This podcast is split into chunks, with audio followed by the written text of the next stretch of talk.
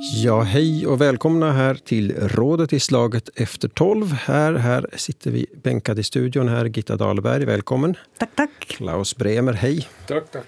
Och Marianne Laxén, välkommen. Tack, tack. Vid protokollet, eller vad man ska säga, sekreterare idag, stora äran Stefan Jag vill se dina protokoll, hör du. Det här, varannan vecka så, så serveras här sanningen och eh, de rätta åsikterna i stora slevor här. Och det, med rådet så ska vi ta oss an eh, att det händer så mycket så att en enkel människa ibland har svårt att hänga med dessa dagar. Men först, vad har ni, vad har ni tagit med de sista två veckorna? Vad har hänt i, i världen och i era liv som ni vill delge här? Marianne Axén. Eh, Det har inte hänt i mitt liv så hemskt mycket. Jag har varit på landet och försökt hjälpa våren där. Men, men en sak som jag fäste uppmärksamhet vid var den här, eh, en, ett seminarium som hölls förra veckan om, om jämställdhet och idrott. Eller, eh, som var arrangerat av kvinno, Kvinnoorganisationernas centralförbund, Helsingfors stad och Yle Urheilu. Av någon underlig orsak så var inte Yle Sporten nämnd där i den där i den där eh, arrangörslistan. Trots att jag tycker att man, fin- på- man på finlandssvenskt håll har varit mera på alerten när det gäller att diskutera det här med jämställdhet i idrotten. Men i alla fall så på det där seminariet så tycks det ha varit någorlunda enighet om att eh, för, för att kunna liksom få lite liv i det hela och, och få lite ändring till stånd så borde man börja med kvotering. Och på EU-nivå har man ju också föreslagit en sån här 50% kvotering till idrottsorganisationerna. I, i Finland Alltså så är, tjänstemännen i organisationerna. Nej, utan de, de, de valda i styrelserna. Styrelserna, det, är just styrelse, det. det. är samma sak som det gäller börsstyrelser också. Ja, ja, ja. Och, I Finland är det ju på det sättet att vi har väl av idrottsorganisationernas ordförande så är väl ungefär 16 procent kvinnor. I styrelserna var det ungefär 30 procent kvinnor. Så att det behövs nog. Plus det att ni vet vilka diskussioner vi har haft om, om sexuella trakasserier i, inom idrotten. Så att på det sättet så tycker jag att det är en ganska bra sak att, att, att man har en diskussion och man tog det på allvar och förde då fram den här rekommendationen om, om kvotering. Och sen i tillägg ännu till den här äh, jämställdheten inom idrotten så måste jag också nämna att, att USAs fotbollsförbund har beslutat om lika lön. Det vill säga att kvinnliga och manliga fotbollsspelare får lika lön. Det tycker jag är helt härligt. Tänk nu, det första första landet som har beslutat om lika lön och det ska vara USA. Så det händer någonting där också. Men det är också på grund av att trycket från det här kvinnorna inom fotbollen har varit så hård. No, det är klart, Utmärkt. deras kvinnliga lag är världens bästa medan herrlagen är inte precis, Precis, världens just det. bästa. Och det är ju därför som Så de har de fått det också. lagrar och de syns i tv och allt sånt där som ger pengar. Så Ja, man har ja. liksom, det, det är lite hur mycket det där eh, dragningskraften sån här idrott har, hur mycket den syns i tv, hur mycket sponsorpengar man får, då går det att betala bra. Precis. Och det ska man då göra också. Men att det är svårt med många kvinnliga idrottare som är så diminutiva att, att där tar där sen och bestämma att de ska få. Ja, eller, och- eller helt enkelt att hockey och herrhockey och herrfotboll är de stora, stora publik och pengar. No, det är pengar, det är väl pengar det mest där. Ja. Men ja. som, där har Klaus alldeles rätt att de kvinnorna i USA är mycket bättre än männen i USA när det gäller ja. fotboll. Ja. Men har det, har det varit länge så eller är det ett fenomen som har kommit nu? Då? Jag är inte någon fotbollsfantast alls så att jag följer inte med de sakerna. veterligen Men- har det nog varit längre. Att man har försökt by- bygga upp den manliga fotbollen i USA med att låna stjärnor från Europa och Brasilien etc. Men det har inte slagit igenom där ännu.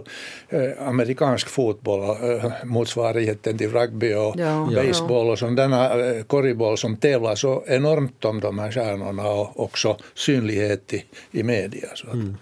Fotboll är inte, inte lika mycket deras grej som det heter.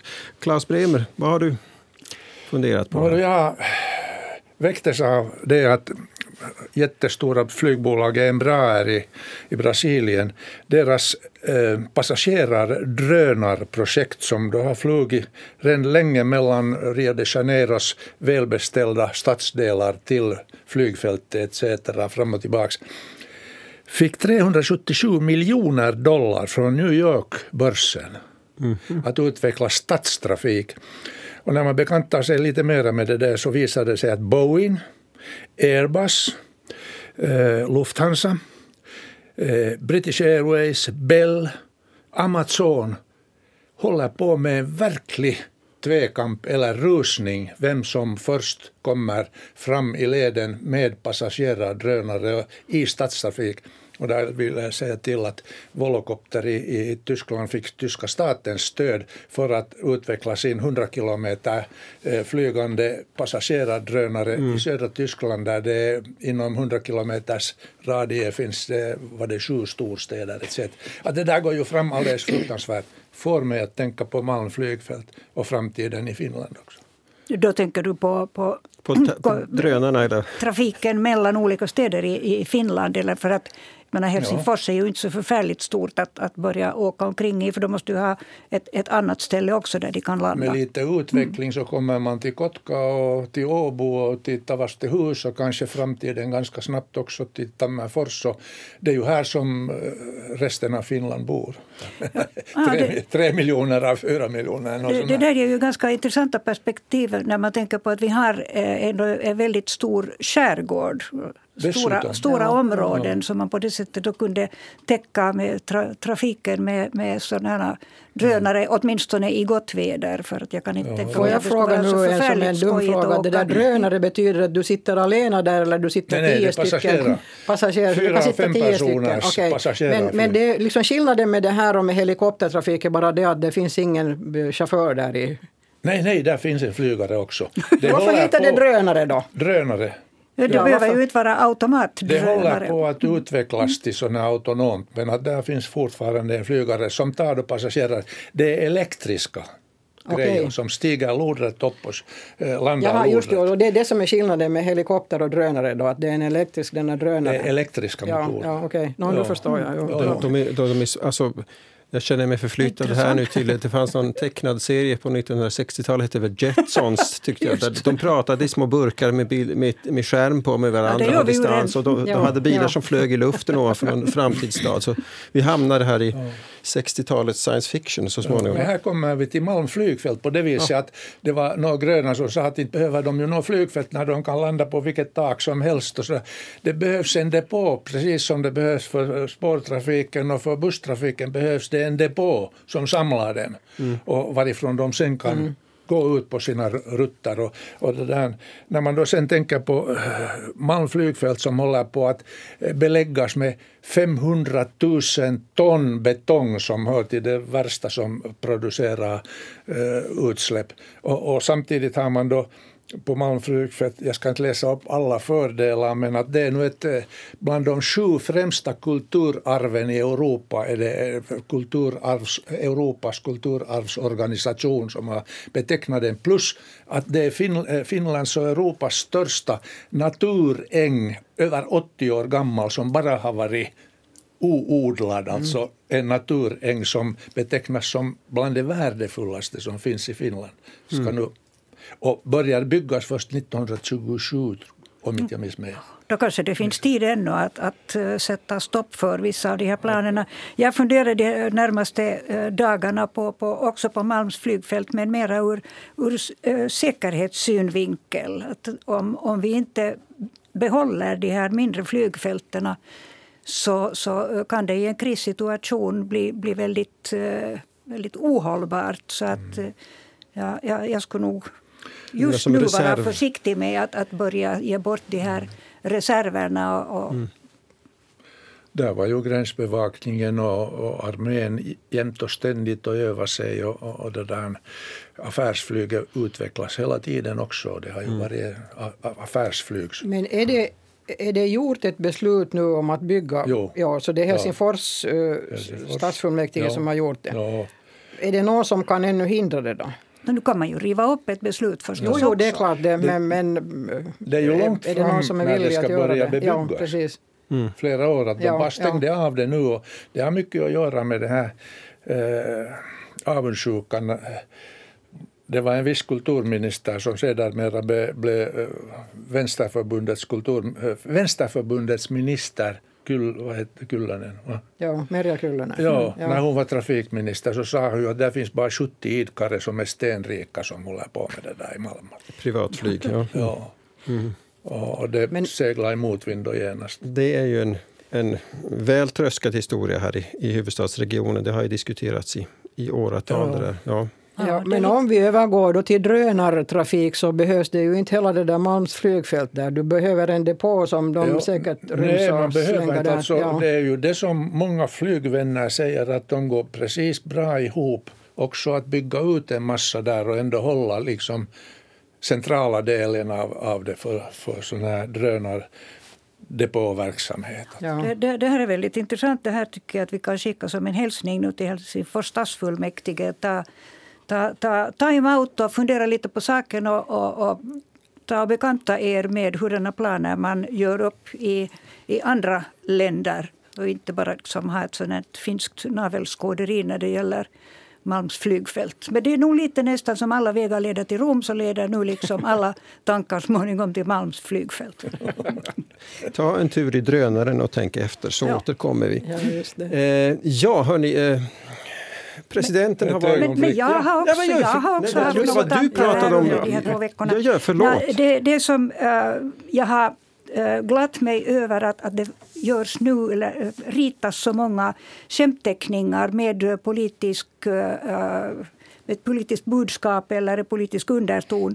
Men det som jag tycker har varit, varit en av de allra bästa var en skämtteckning där man ser då ett par gossar som har en eh, finsk flagga och en svensk flagga på sina ryggsäckar. Man ser några andra barn sticka iväg där som har då andra flaggor, europeiska flaggor på sina. Och så säger då de här killarna att, att borde vi eh, borde vi springa med de där andra så, så blir vi inte slagna. Och så står det bredvid dem en mycket storväxt gosse som har med de ryska färgerna och han säger det låter som om ni hotar mig. Och det här är som i ett nötskal precis den situationen vi be, befinner oss i.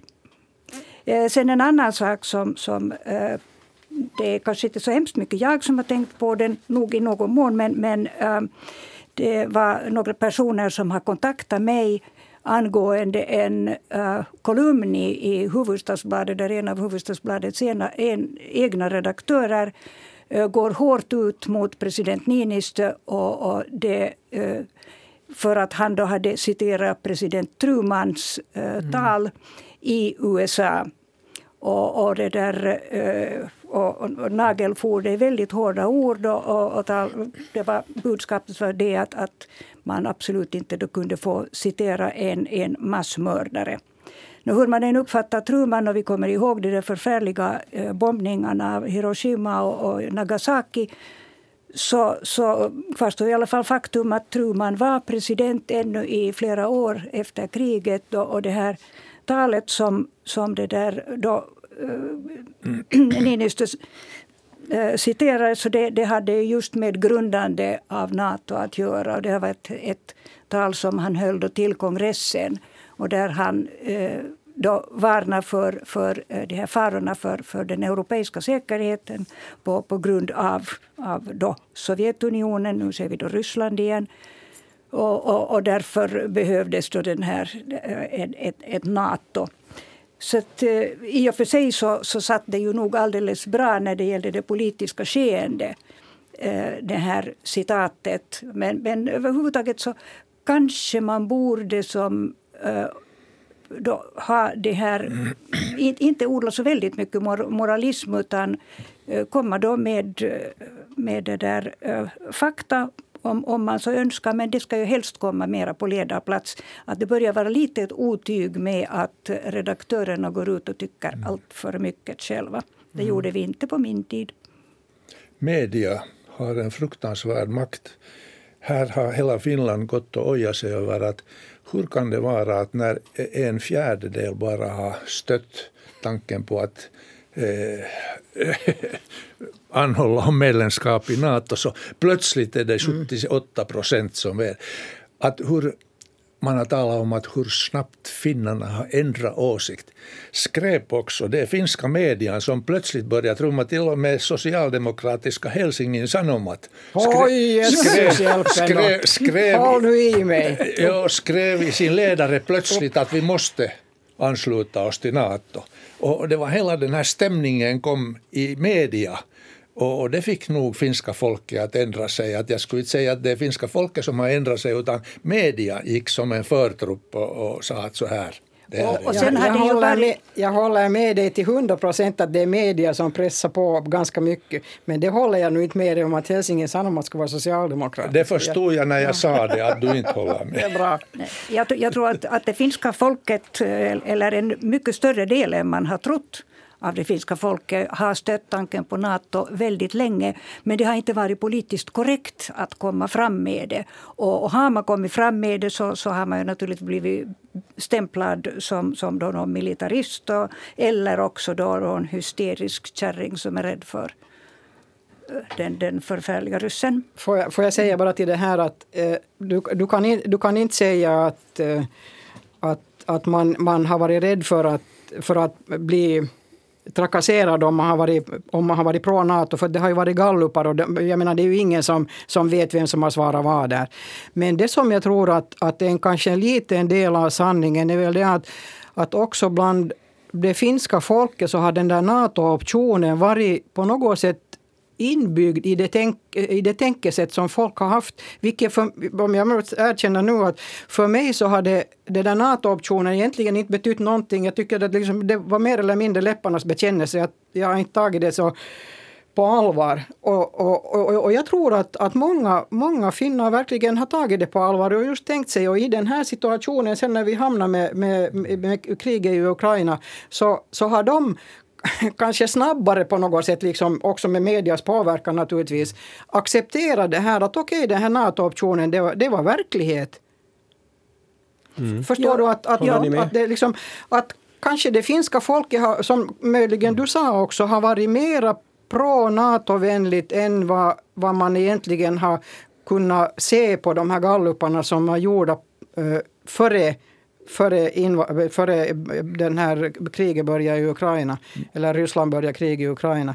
Men, men jag tror nog att Klaus har rätt i det och jag har, jag har ju hela tiden funderat på det också att, att media har haft en stor, stor påverkan. Och det, där, i, i, det, i det fallet så skulle jag gärna vilja, vilja att vi skulle lite eh, fundera på den här eh, vad ska vi säga, demokratiprocessen när det gäller NATO-beslutet. Hur, hur demokratisk var den, var den här Eh, Eh, gången i Finland och jämföra till exempel med Sverige.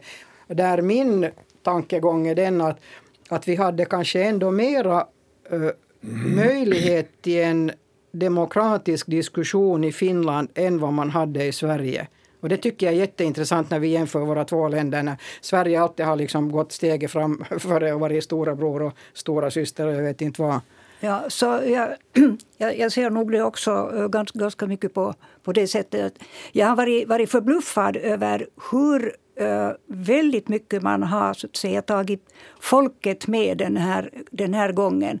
Att, uh, det var utmärkt att man inte gick in för, för något så något, något så långsamt och, och, och svår, uh, svårtytt och, och, och svårarrangerat som en, en folkomröstning. För att tar man väldigt lång tid på sig så då, då hinner ju också starka krafter annanstans ifrån, det vill säga från ett oönskat håll hinner, hinner påverka eh, stämningarna. Men, men det där eh, det att, att eh, man då har haft alla de här galluparna och, och sen har det då förankrats i, i riksdagen, allting. Så förankrats och förankrats i den milda grad som jag trodde att de aldrig skulle komma fram till skott. Ja, ursäkta, det är kanske lite olämpligt lite att säga att man kommer fram till skott, men kommer fram till, till saken och ja. får ett avslut på det. Men, men det här med NATO-optionen har också gjort att människor har trott och, och inbillat sig att, att det, det där är något som vi sen kan ta när som helst och hur som helst. Och, och det ser vi ju nu då med, med Erdogans uh, spektakel, mm. eller vad vi ska kalla det, att inte är det fullt så enkelt. Och, och, och det, när de nu har sagt också, de här uh, högre politikerna, att eh, det kan ta tid det här och det måste få ta sin tid. Så, så det tycker jag är väldigt klokt. Däremot är jag, är, jag ganska oroad nu över eh, om, att de här eh, kurderna, alltså de här då, om, om de nu då är PKK-anhängare långt inne i sin själ eller inte, så det, det, det må vara osagt, för det vet jag inte. Men eh, om, om de blir väldigt, väldigt högljudda nu så spelar de ju händerna på Erdogan och, och då kanske det tar ännu längre tid för oss att få den här frågan löst. Jag tycker det här är intressant med Erdogan. Jag tycker att Nato har all anledning att revidera sina regler. Nämligen, här är det frågan om en inrikespolitisk lösning som inte borde ha någonting att göra med Natos huvuduppgift. Och om det går till det här att ett land efter ett annat börjar dra till att för att säkra sin envåldshärskares ställning och dra till eh, svepskäl med inrik, inrikespolitiken så, så det där, var har vi följande? Är det Orban följande och är det några andra länder följande och var hamnar vi till slut? Att här borde NATO liksom göra helt klart för sig att vad är huvuduppgiften och allt det här med in, vart och ett medlemslands inrikespolitiska åsikter ska inte blandas in i det här. Det, det, ja, det, det är en sak. Får jag säga ja. en annan sak? Jag har flera här exempel på NATO-faror. Jag anser att det här är en sån. Men att jag har mm. sådana som har diskuterats väldigt lite. Trump är den enda egentligen, att om det kommer en likadan eh, sån här eh, regent i USA där man inte kan förutse någonting utan han lever ungefär på, på uh, smaken som han får varje morgon i, i munnen. Men det finns andra saker där också, men att om ni vill diskutera ännu det här med att i vilken mån inrikespolitiska saker har att göra med Nato. Så jag tyckte Marianne hade något Jo, men eh, det är ju så att både Nato och EU fortfarande har den grundregeln att man ska vara eniga i de här frågorna. Så att, att ändra på reglerna i Nato och ändra på reglerna i EU så är mer eller mindre omöjliga så länge vi har Erdogan på ena sidan i Nato och sen så har vi Orban och, och, och, och polska regeringen i, i, EU. Så att jag, jag, liksom, jag, jag är, lite, jag är lite osäker på min inställning i det fallet att, att ska vi kräva också NATO eh, majoritetsbeslut och är det alls möjligt? Och det här gör ju också att vi borde kanske vara någorlunda trygga när det, när det gäller Trump eller någon annan som blir vald till USAs president som vi inte tycker om. För att om NATO ska vara enhälliga och, och, Trump är emot, så då blir det ju inget beslut då heller. Eller va? Mm. Så att jag menar, det tryggar ju på ett sätt också också vår situation där. Och det som, men jag skulle gärna vilja komma... Nåja, nu, jag, jag hade den här tråden med, med demokratiproblemen, men nu hoppar vi till Turkiet. Men om du har ännu om Turkiet så hoppar vi tillbaka till demokratin sen. Ja, ja det, det, den är mycket problematisk den här vetorätten. Den finns ju också i FNs säkerhetsråd. Mm. Och det har vi ju sett vad det har lett till. Det, det är ju inte ja, men någon, det heter konsensusbeslut ur en, ur en mera positiv synpunkt, eller vad? Ja, men, men, men det där, eh, på något sätt så, så borde man ju nog kunna komma åt det de här som, som bara, bara det där gör en, en eh, inre politisk lek av, av det hela och, och, och, på det sättet försvårar hela organisationens arbete. Och det gäller både FN och, det, och EU och sen naturligtvis då, då Nato. Att det som man kanske kunde då tänka sig att, att man skulle ut, utarbeta någon sorts stadgar som, som det där pekar ut vilka motiveringar man kan få uh, använda sig av mm. i, i, i ett sådant veto. Att man inte bara kommer in med ett veto för att jag tycker inte, men tycker som perstastas, som de säger på, på, på finska. Att ja, men... nu, nu, är vi ju en, eh, vi hamnar ju lätt i en, en pattsituation om, om vi liksom bara låter en förstöra verksamheten för hela det övriga. Ja, du har rätt i det. Men nu har ju Stoltenberg bland annat försökt förklara för Erdogan att Eh, Finland och Sverige, nu är det ju hemskt om jag sitter här och pratar för, för att de ska lyckas, men i alla fall jag har varit emot NATO hela tiden. Men att Finland och Sverige uppfyller ju alla de krav som NATO ställer på ett medlemsland. Och han har, liksom, han har försökt hålla Erdogan i handen och förklara det här. Men, men, men Turkiet, det, eller kanske vi säger Erdogan, eh, så hans utgångspunkt är ju det att, att Sverige bryter mot någon av hans, hans regler. Att PKK är en, PKK är en terroristorganisation också enligt EU.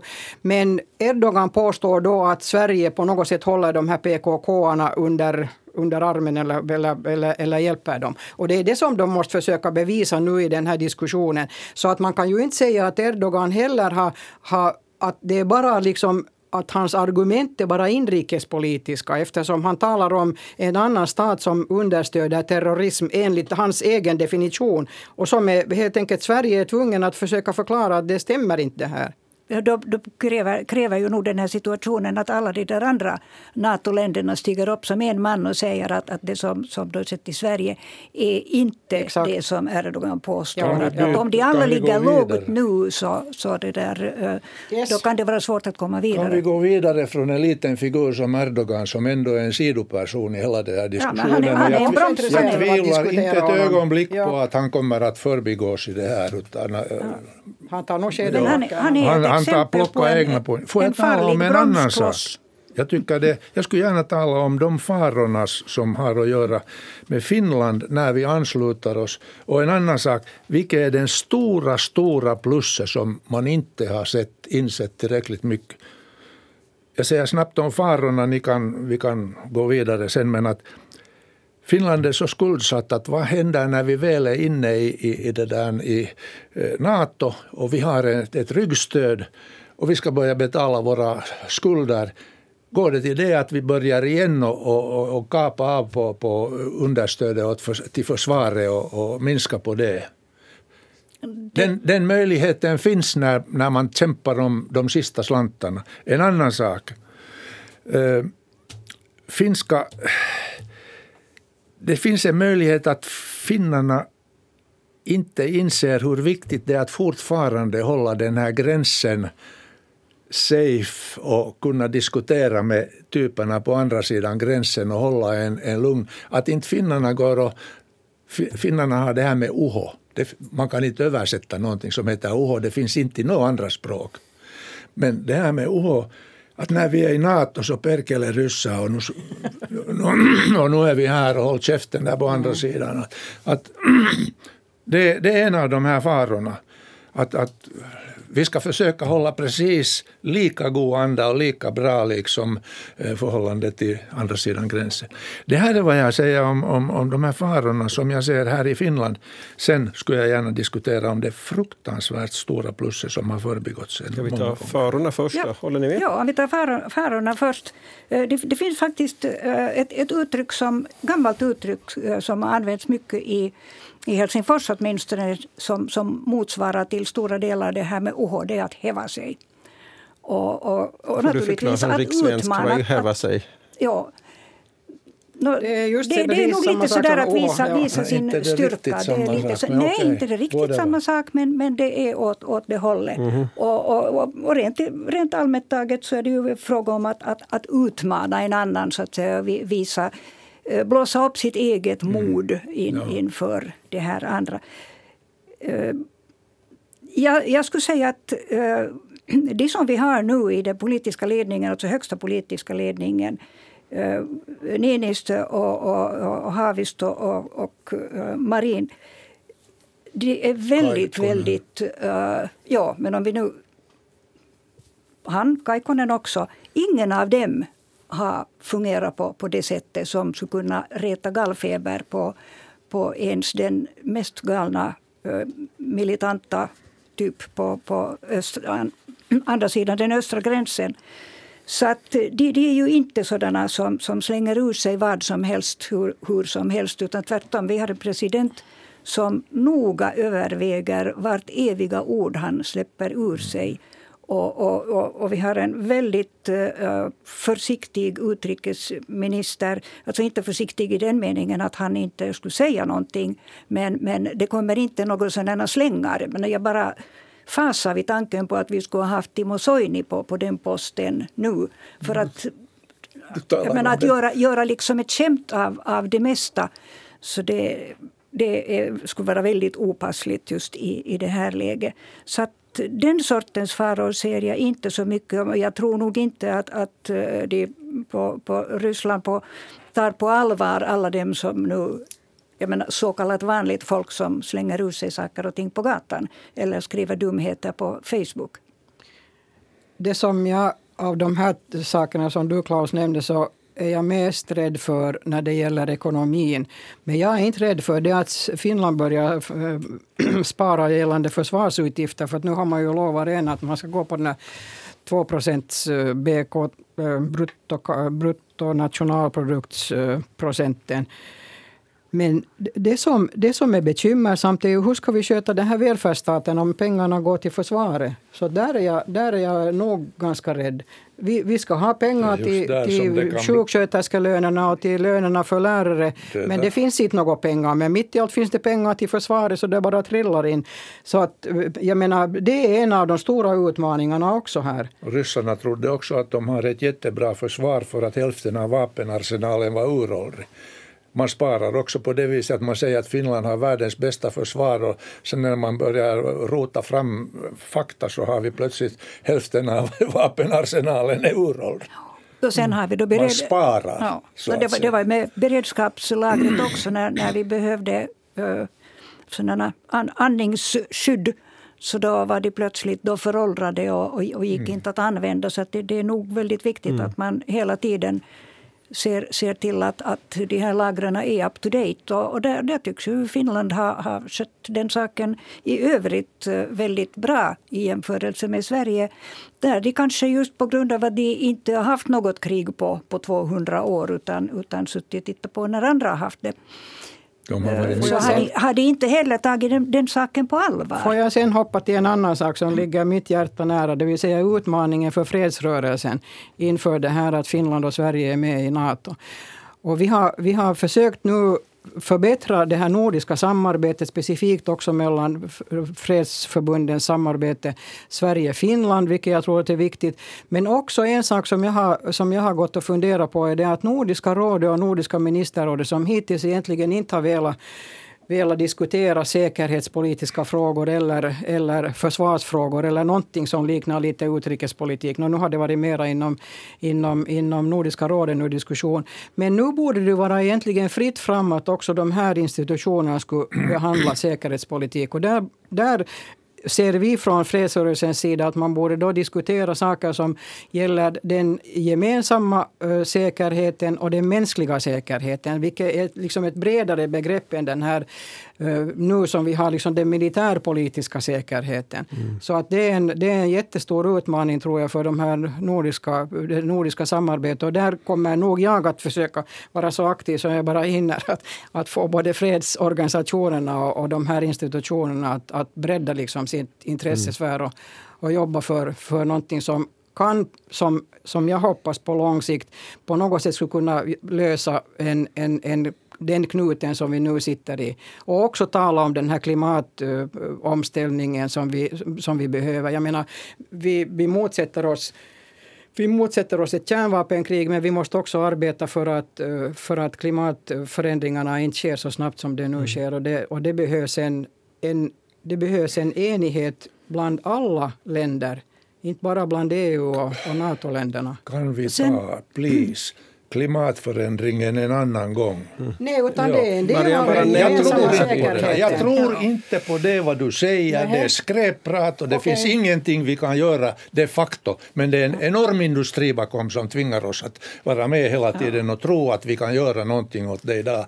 Det finns olika åsikter av det här. Men får jag komma jo, till det här, samma som du sa. minoritet i det här fallet. Ja, ja, ja, jag skulle... Inte alls, men de håller käften. De får inga, inga, det där, inga, inga stöd, inga forskningsstöd, ingenting. De som inte tror på det här snacket. Ja, att de har nog tystats ner i husis också helt från att ha varit ganska aktiva för ännu en par år sedan. Men det, det som vi inte Men, sen heller ska glömma är att människor behöver mat och det här är nu en av de stora frågorna som man måste kunna lösa.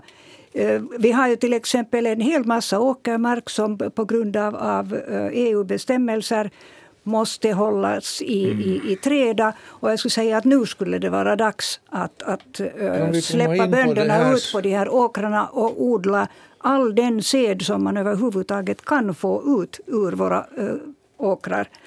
För att kompensera nu när... det som, som har funnits i Ukraina och i Ryssland. Kan vi snälla i... komma Nej, till men det allt, allt som bara går ihop, att ja. få ihop ja, nu Till, till bröd åt folket för att det här är någonting som, som faktiskt är ett, ett, ett stort hot. Ett av de stora hoten just nu. Och det sammanhänger naturligtvis eh, inte bara med, med det här kriget utan också med klimatförändringen som jag nog eh, mer och mera och mera har, har börjat tro på från att ha varit lite skeptisk och, och trott att det där är nu lite sån här grön spektakel. Men, men, men det handlar ju inte om det.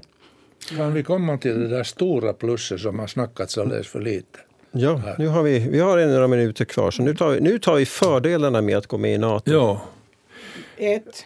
Här, vill, här vill jag säga att, att där, i Finland har man traditionellt gått förbi Sverige. Jag kommer ihåg 1995 när vi anslöt oss till EU. Varenda jäkla finsk MEP och finsk eh, riksdagsman rusa iväg till Bryssel och skulle ordna upp alla grejer enligt finskt mönster.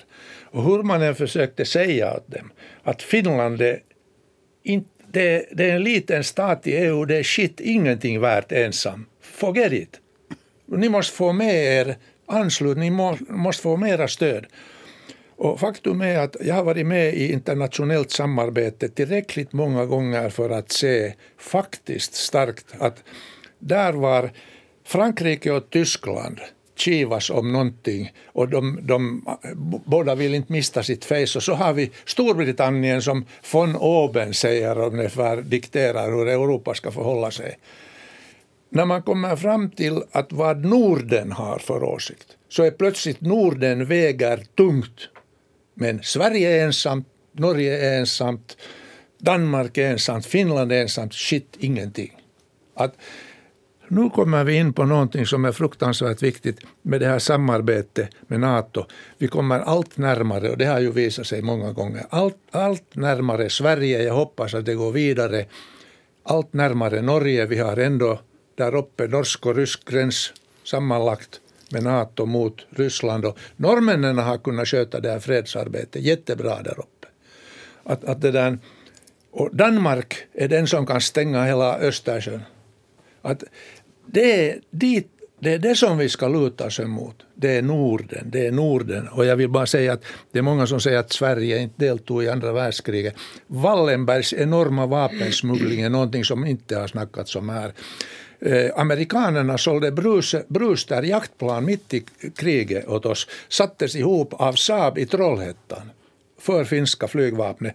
Utan dem så med gamla Fokkerplan skulle Finland ha varit utraderat. Att, att det, där, det, det är stora grejer det här som har hänt. En tredjedel av svenska flygvapnet var aktivt i norra Finland. Man talar väldigt lite om det där. Jag beskyller inte heller Sverige för att, att de inte har haft ett krig utan jag bara konstaterar fakta. De har inte. Nej, men Finland borde se värdet av Sverige i alla fall.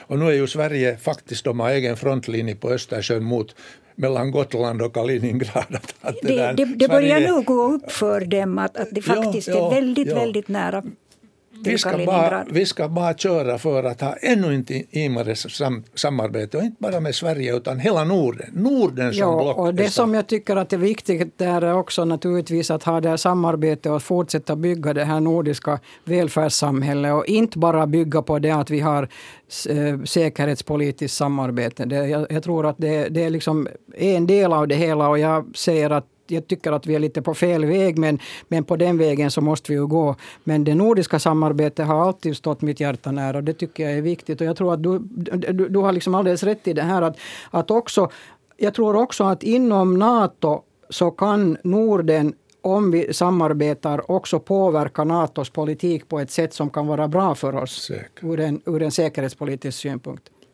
Precis Absolut. Ja, äntligen är vi eniga, hörni. Hurra. Yes. Om en sak. Om en sak. Vi är eniga om ganska många saker. Det är inte så illa det.